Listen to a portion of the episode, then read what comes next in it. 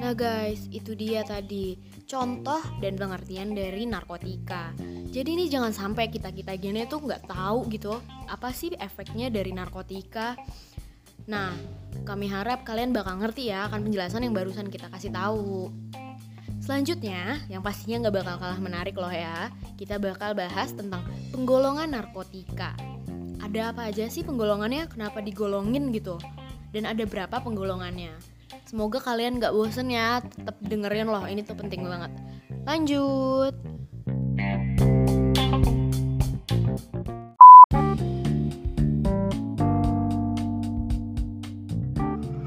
Narkotika golongan 1 Narkotika golongan ini sebetulnya bisa digunakan. Nah, bingung kan? Kenapa ya bisa digunakan? Eits, namun dalam jumlah yang terbatas ya, dan hanya untuk kepentingan pengembangan ilmu pengetahuan dan teknologi. Namun, penggunaannya harus dengan persetujuan Menteri dan atas rekomendasi Kepala Badan Pengawas Obat dan Makanan atau BPOM. Beberapa contoh narkotika golongan satu adalah tanaman koka, tanaman ganja, kokain, dan sebagainya.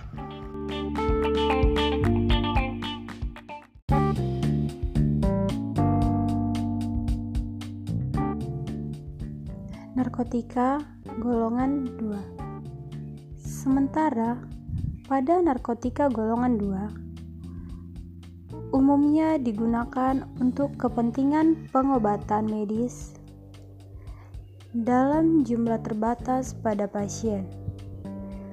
Beberapa contoh narkoba jenis ini adalah fentanyl, morfin, dan sebagainya.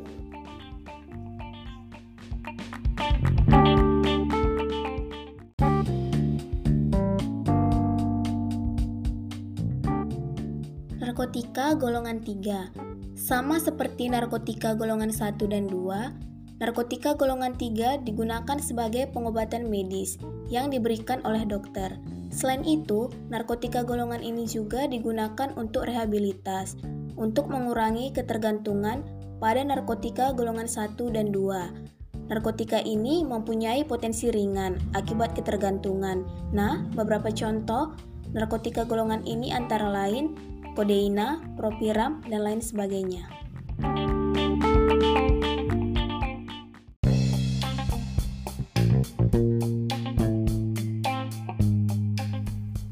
Oke, next kita bahas contoh psikotropika ya.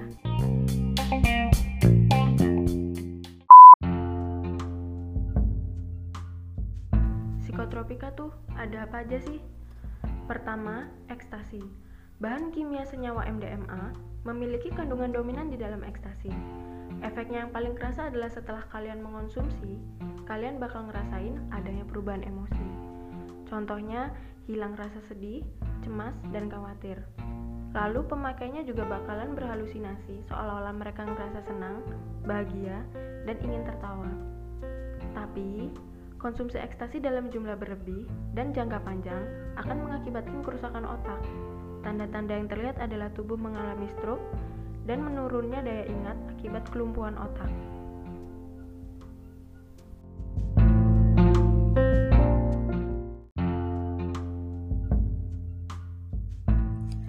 Contoh psikotropika yang selanjutnya yaitu sedatif.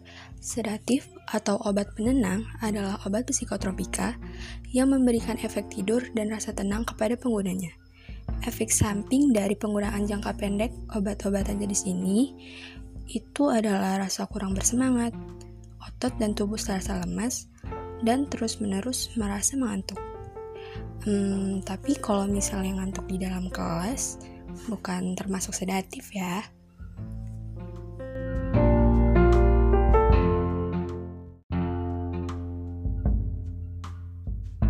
Sementara itu, Psikotropika dibedakan menjadi empat golongan, antara lain psikotropika golongan satu, Sama seperti narkotika golongan satu, psikotropika golongan satu juga hanya dapat digunakan demi tujuan ilmu pengetahuan.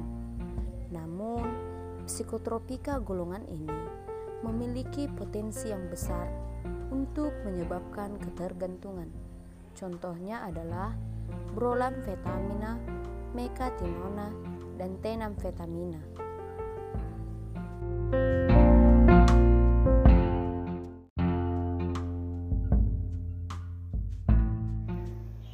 Psikotropika golongan 2 juga bisa digunakan terbatas, yaitu untuk tujuan medis, dan boleh juga dipakai dalam terapi ataupun tujuan ilmu pengetahuan. Namun penggunaannya benar-benar harus hati-hati, karena zat-zat ini berpotensi sangat tinggi untuk menyebabkan ketergantungan. Jenisnya antara lain yaitu amfetamin, sekobartibal, dan ziperol.